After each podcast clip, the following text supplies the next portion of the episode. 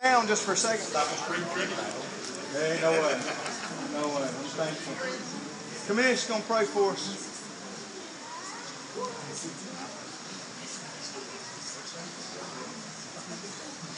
Good. Yep. Let's. Lord, I just come to you and uh, lift this up and, and thank you for getting us all here safely despite the weather. Uh, and I just pray that we we ignore the, the weather and, and things that have been going on this week, as crazy as it may have been, and just uh, hear the words that Mike's about to preach and uh, take something from it that we can apply to our lives in, in Jesus' name. Amen. Amen. Amen. Thanks, man.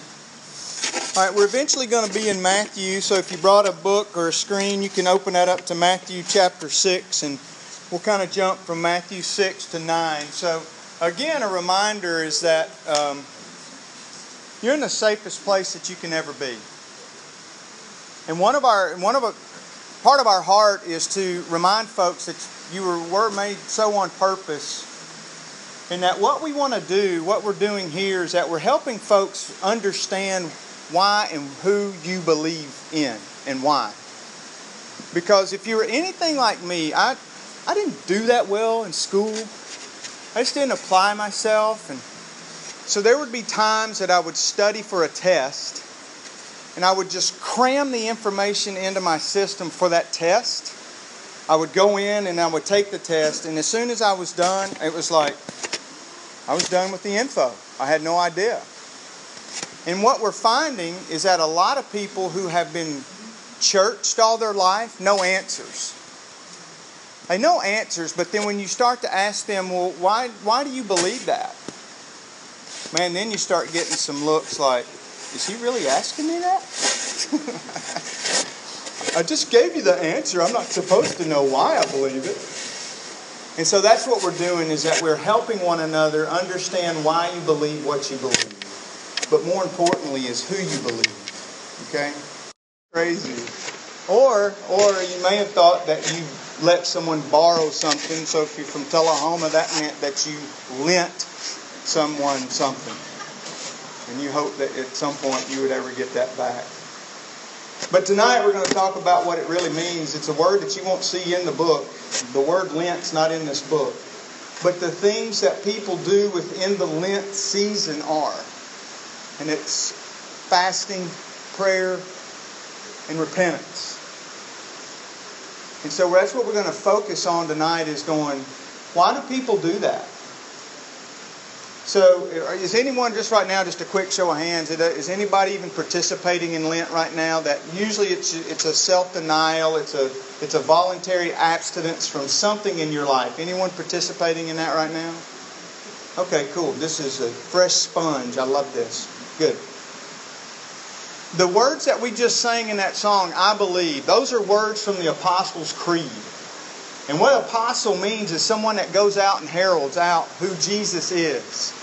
And so I believe the early centuries, especially around 300, that's when this started coming out. 300 to 350, that all of these different creeds would start coming out, like the Apostles' Creed and the Nicene Creed.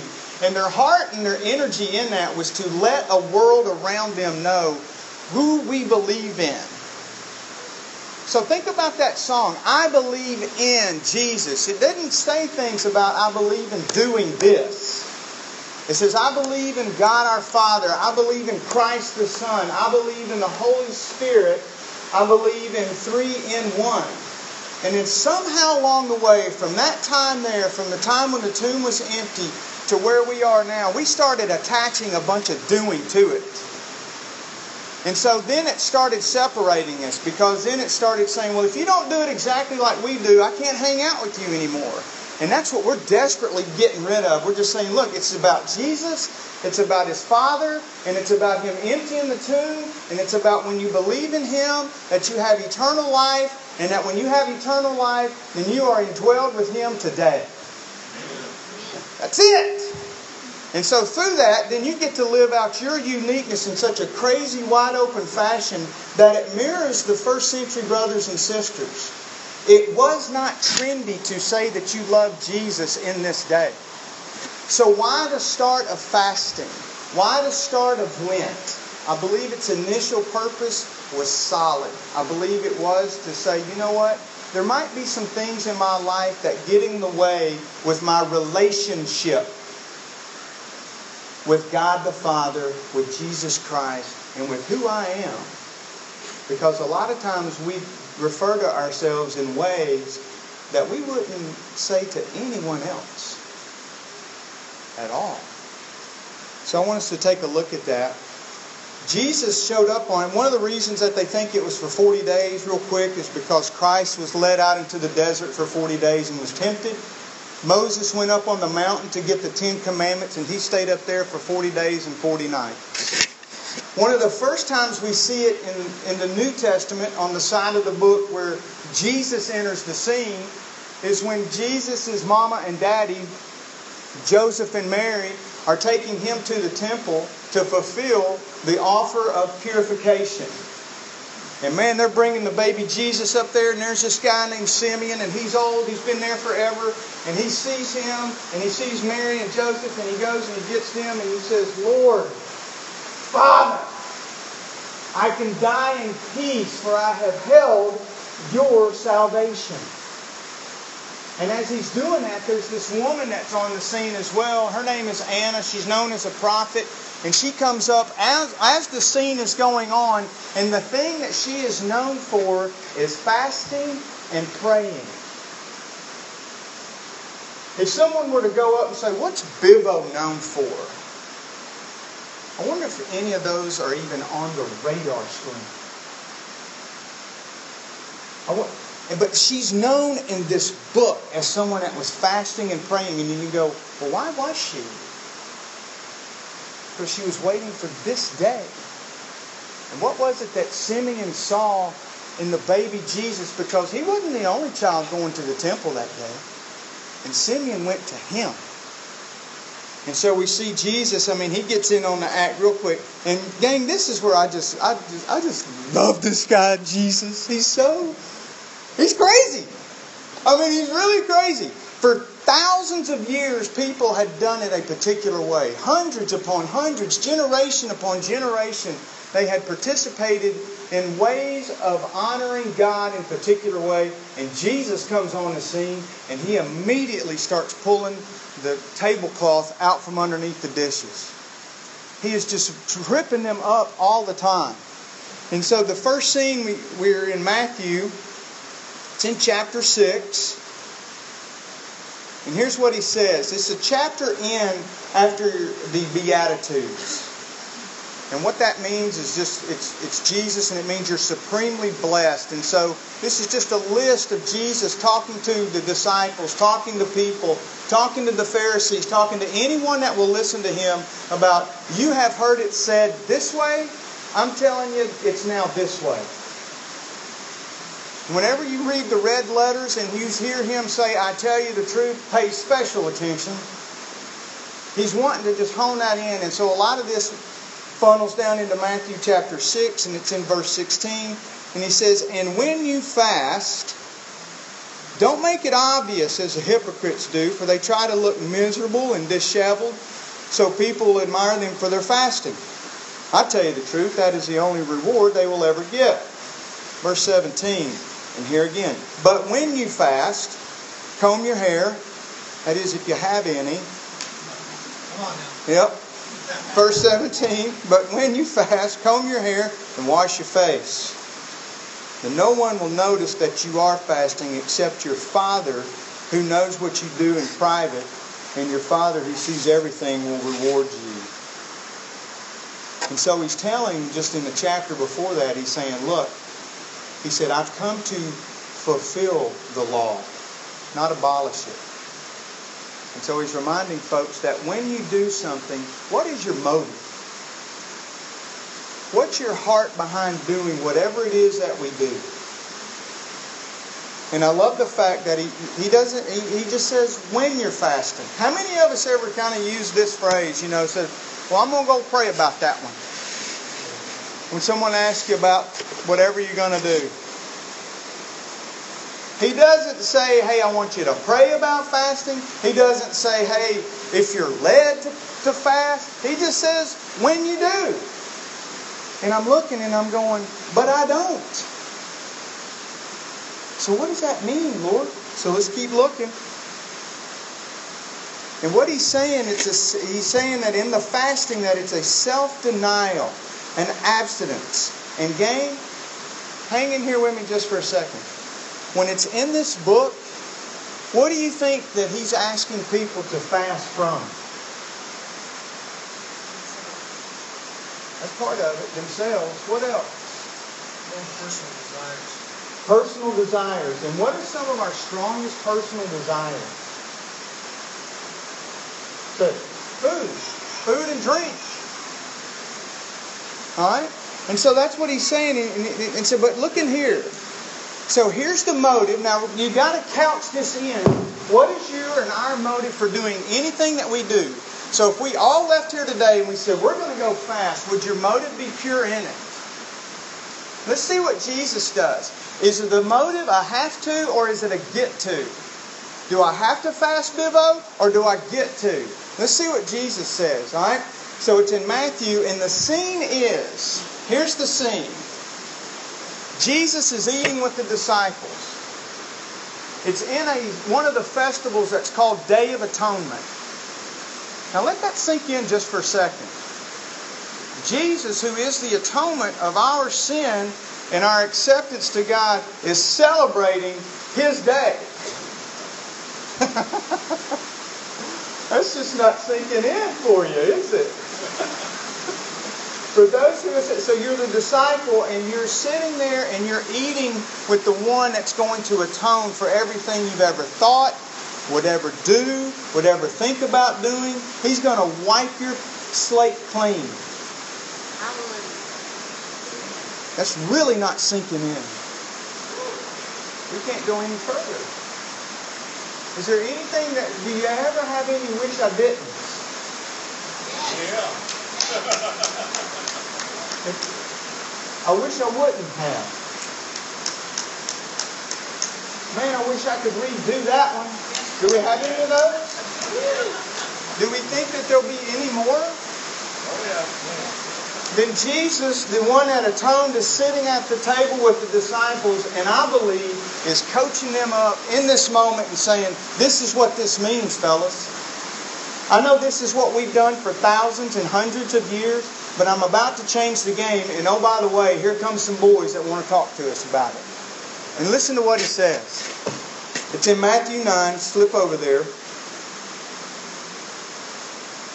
In verse 14. One day the disciples of John the Baptist came to Jesus and asked him, Why don't your disciples fast like we do and the Pharisees do? It's very interesting that John the Baptist guys would even say that and lump themselves in the same bucket with the Pharisees. That's for another day, but that really does fascinate me in that moment. But Jesus replied, Do wedding guests mourn while celebrating with the groom? Of course not. But someday the groom will be taken away from them, and then they will fast. They're, everyone else around them, gang, is in some kind of form of abstaining because they have to. Jesus and his guys are in the midst of them and they're feasting. and, and, and John, disciples come up and go, hey, they were probably hungry. They were probably thirsty. And they come up and Jesus is just like got cheeseburger juice all over his cloak. And they're feasting. And he's going, How come y'all aren't doing what we're doing?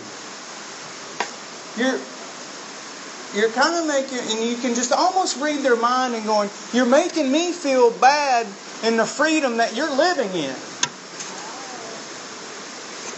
I'm, I'm told I have to. And yet I see that you're not going to. But yet you just told me at some point they will when the bridegroom is gone.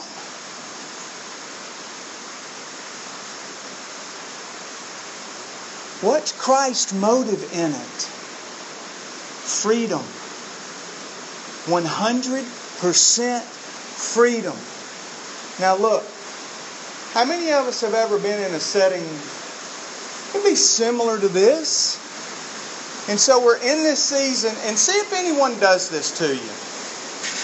You're in this season, and corporately people are fasting together. You ever had that happen? That we say together we're going to fast corporately? And so some of those folks, gang, I'm going to tell you, I have felt, uh oh, I just smushed my combo cup. Some of those folks, they, they make me feel like I'm less than if I'm not doing exactly what they're doing. I'm going, man, that's great that you're fasting like that, but do you have to shove it down my throat? I keep reading that when I do it, I'm not supposed to even let you know.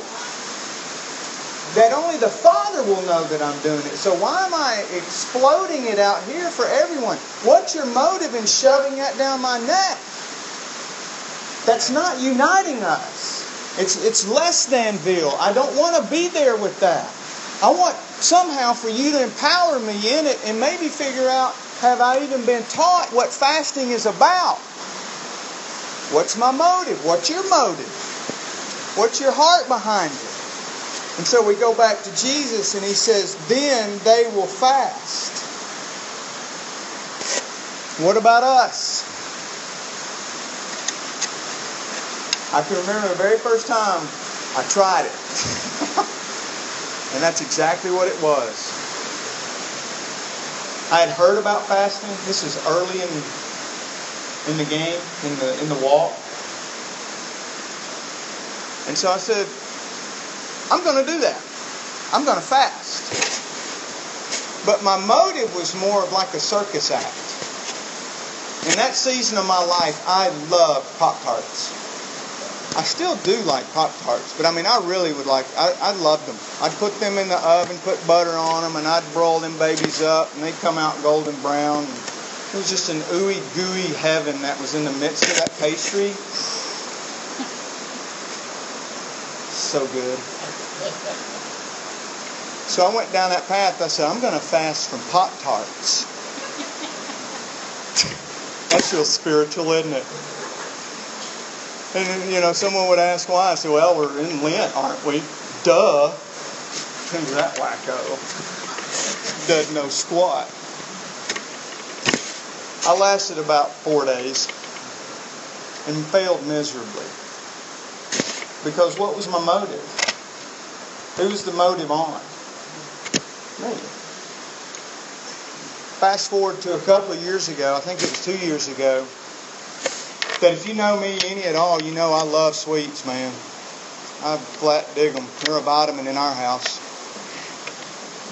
But my mind had gotten a couple of years ago where my mind used to get with alcohol.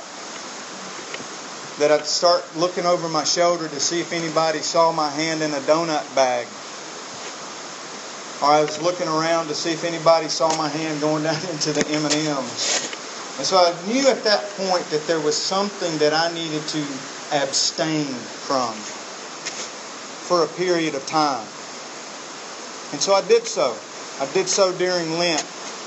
And I replaced it. It was a voluntary abstinence. It was a self denial of something that in that moment, gang, in my life, my mind had gotten torqued on.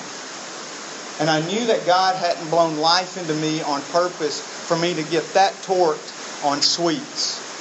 What was I allowing, allowing the sweets to feed that I wasn't allowing the God, the God, my Creator, to feed me? And so I had to start substituting. Okay? And so in that moment, I'm going to tell you, for that 40 day season, not including Sundays, and I wouldn't come off on Sundays. Some people will say, hey, you can take a break you know, St. Patrick's Day, that's why that was made, is so you could take a break from it and whoop it up. I didn't do it. Because I knew where I was in here with that. Right?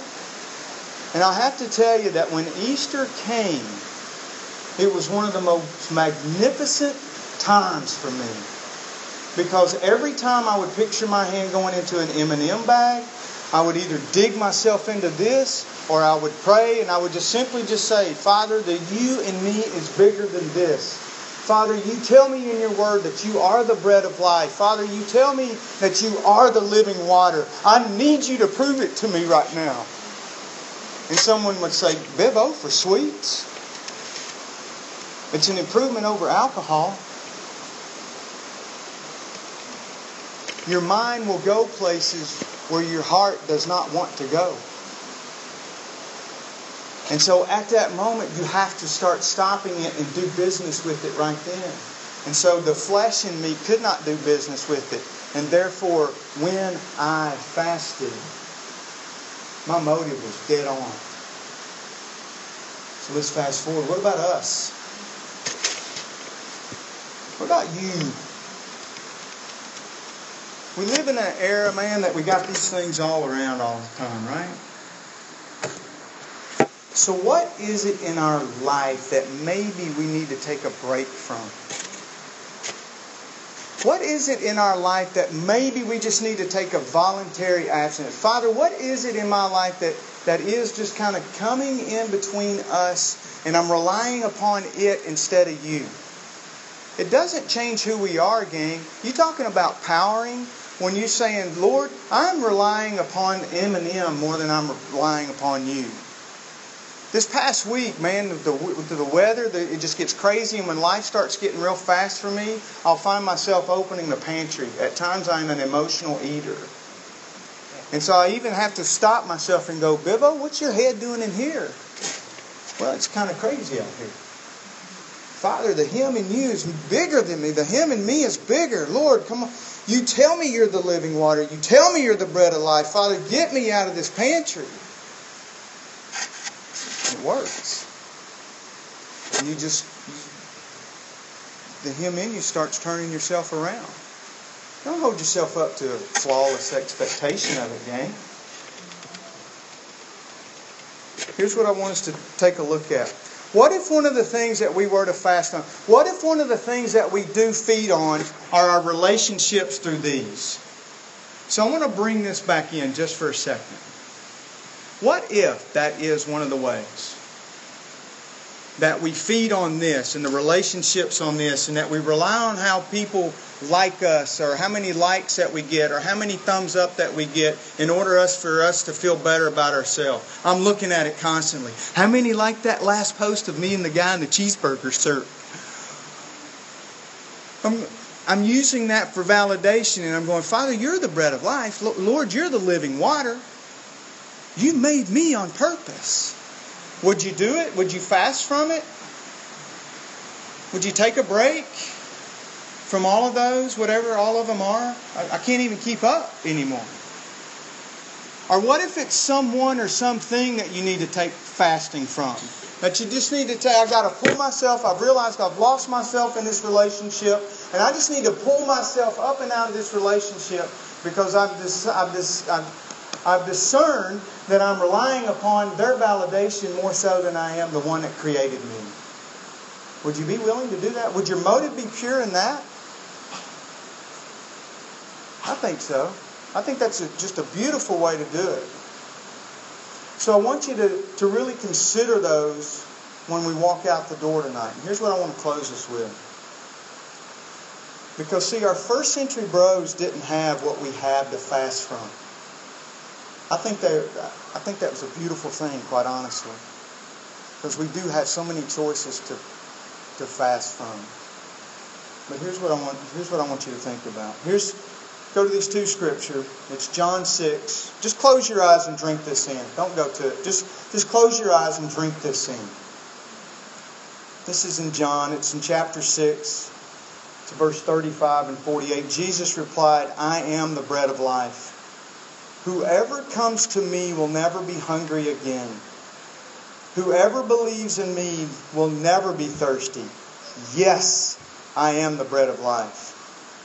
Drink this in as well. This is John 7, verse 38. He says, Anyone who believes in me may come and drink, for the scriptures declare, rivers of living water will flow from his heart. And when he said living water, he was speaking of the Spirit who would be given to everyone believing in him. But the Spirit had not yet been given because Jesus had not entered his glory yet. you can open your eyes. We happen to live in the days of His glory.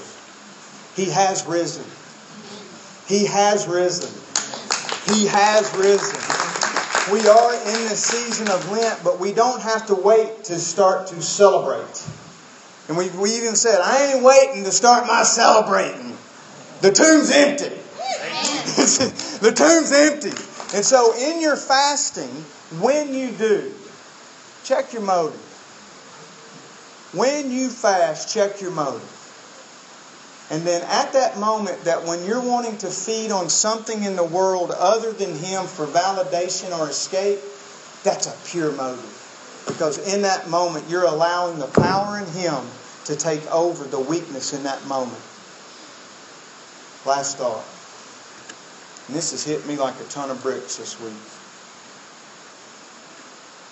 I asked myself the question this week. So I'm going to pose it to you as well. And I'm still asking myself this question. That in our fasting, that when I've had the rigorous honesty with myself, and I've said this particular thing, someone, something, some, someone, whatever it is, is hampering. I'm relying upon it or them instead of Christ in me, and I'm going to temporarily fast from that. Why in the world would I ever pick it back up? And that's the question I'm asking myself right now. If I know it's the best for me in those 40 days, then why will I ever pick it back up on day 41 or 42 or 43? We have the freedom to, but why will I? Father, thank you for this time. I thank you for a people that are just yearning and willing, Father, to believe out who you say we are. And Lord, we're doing so in moments around coffee tables and coffee shops and gymnasiums. We're doing them while we watch our kids participate in gymnastics or whatever sport that it is. Or, Father, we're doing it in homes around kitchen tables teaching our kids um, with homeschool. Father, we're doing it at work whenever we jump in our cars and go to a place of occupation that you've given us. That we are in those moments living out who we say that you say that we are. So, Lord, in this moment right here, what is it that you would have us to rid ourselves of temporarily in order to get closer to you? And so, Father, whatever that is, I pray that we would do so, that we would comb our hair Father, that we would wash our face. And that we would do so, Father, in the closet with you. And Father, in the energy that comes from that, and the outflow of the love that flows from us, that a world would take notice of the you in us. God, it's a great day. It's a great time to be alive.